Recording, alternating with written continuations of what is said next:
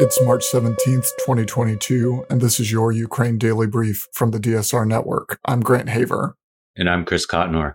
Our top story today Ukrainian President Vladimir Zelensky gave a powerful address to Congress yesterday, during which he showed a heartrending video which displayed the violence done to civilian infrastructure and children and urged the creation of a no fly zone. As reported yesterday, following the speech, President Biden announced an additional $800 million package of military aid for Ukraine. The aid includes the following 800 Stinger anti aircraft systems, 2,000 javelins, 1,000 light anti armor weapons, and 6,000 AT 4 anti armor systems, 100 tactical unmanned aerial systems, 100 grenade launchers, 5,000 rifles, 1,000 pistols, 400 machine guns, and 400 shotguns, over 20 million rounds of small arms ammunition, and grenade launcher and mortar rounds, 25,000 sets of body armor, and 25,000 helmets. In my opinion, one thing that's really interesting here is that we've been very overt about the amount of aid we've been giving Ukraine but Russia has yet to really retaliate against the United States in any way. Though we're not a part of the current conflict, this weaponry will kill a significant number of Russians. By committing to not send the US military in, Biden may have been able to navigate below Russia's red lines, which would result in escalation. So, Grant, I'm curious about what retaliation tools President Putin would have at his disposal against the United States. So on Tuesday, during the members only portion of the Deep State Radio podcast, Dmitri Alperovitch and David Sanger talked about the cyber aspects of the conflict and the fact that Russia's cyber capabilities were not in full use. And I think that's an area that we really could see explode because it is unclear what the escalatory ladder is for cyber attacks. One of the aspects of the ongoing peace negotiations is over the neutrality of Ukraine.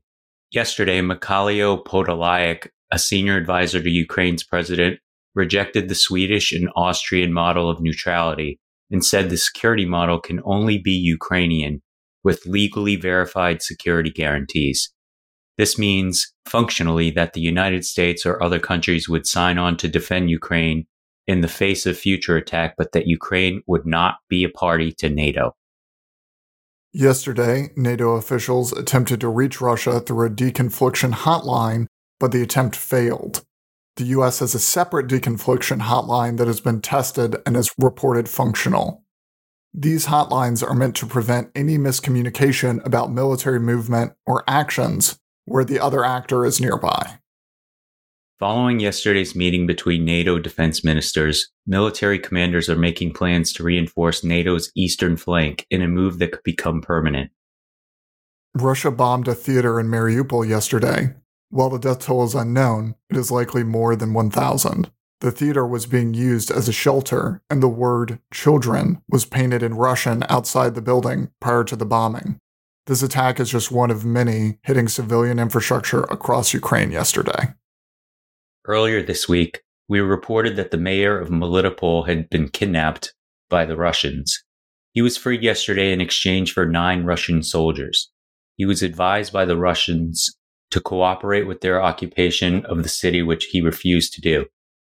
The UN will hold an emergency meeting today at the request of six Western nations ahead of an expected vote on a Russian humanitarian resolution that they have sharply criticized the UN mission of the United Kingdom tweeted that Russia is committing war crimes and targeting civilians. Russia's illegal war on Ukraine is a threat to us all. The International Court of Justice has ordered Moscow to immediately stop its invasion of Ukraine, saying there is no evidence to support its justification of the war. Ukraine filed a dispute on February 26th against Russia on the basis of the 1948 Convention on the Prevention and Punishment of the Crime of Genocide.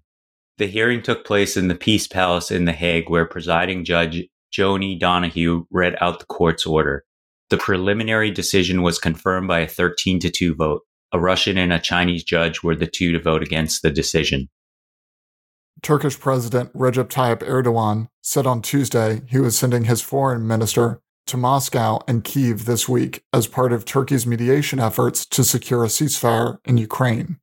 Erdogan also said that he would meet with Polish President Andrzej Duda for talks in Ankara on Wednesday, adding that Turkey had become a symbol of hope after it hosted the Russian and Ukrainian foreign ministers last week for the first high level talks between the warring sides.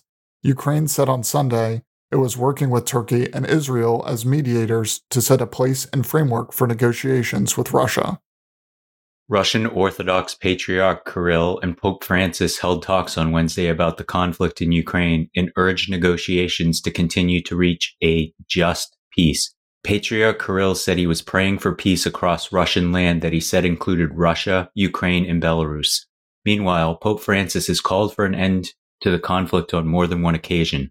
Last Sunday, he issued a heartfelt plea for the end to the massacre and the unacceptable armed attack in Ukraine.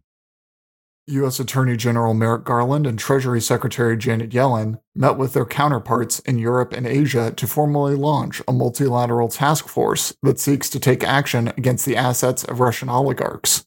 The effort will combine with the KleptoCapture Task Force, a new unit within the Department of Justice announced by Garland earlier this month, to help enforce sanctions against Russian government officials and oligarchs, targeting their yachts, jets, real estate, and other assets.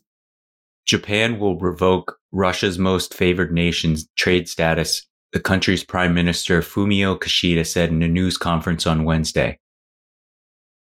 France said on Wednesday that it wanted to end Russian gas and oil imports by 2027. Jean Castex, the prime minister, announced a series of subsidies, tax breaks, and other measures to help companies with heavy energy consumption. Mr. Castex said he hoped the war would end soon, but the government has the duty to prepare for a long crisis. Russian President Vladimir Putin promised financial help to ordinary Russians and the country's businesses Wednesday, calling on the nation to come together to overcome the West's quote, economic blitzkrieg. Putin made an impassioned defense of his military actions in Ukraine, saying his tactics were, quote, completely justified and that he had no other choice but to send troops into the country.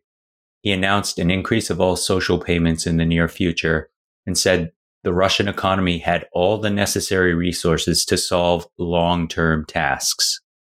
Russia on Wednesday blocked online access to BBC News inside the country, making the broadcaster the most prominent Western media outlet so far to be hit by the Kremlin's wartime crackdown on media. Russia's foreign ministry said that the move was, quote, only the beginning of the response to the information war unleashed by the West against Russia. That's all the news we have for you today. Be sure to rate, review, and subscribe so that more people can find the show. If you have a tip or topic you'd like us to cover, please email us at udb at thedsrnetwork.com. Members of the DSR Network will receive an evening newsletter version of the Ukraine Daily Brief. So go to thedsrnetwork.com and become a member to make sure that you never miss any of our analysis.